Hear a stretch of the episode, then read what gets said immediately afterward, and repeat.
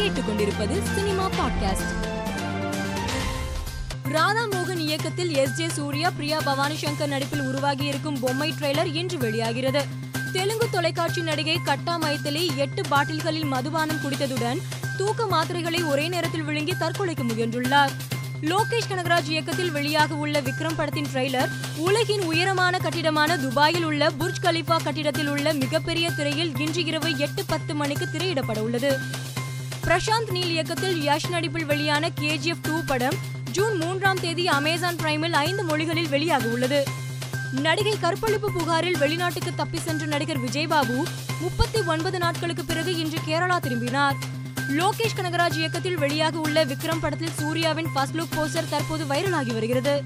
பரத் நடிப்பில் வெளியான முனியாண்டி விளங்கியல் மூன்றாம் ஆண்டு படத்தில் நடித்து பிரபலமடைந்த நடிகை பூர்ணா தனது வருங்கால கணவர் ஆசிப் அலியுடன் இருக்கும் புகைப்படத்தை இணையத்தில் பகிர்ந்துள்ளார். மேலும் செய்திகளுக்கு மாலைமலர் டாட் காமை பாருங்கள்.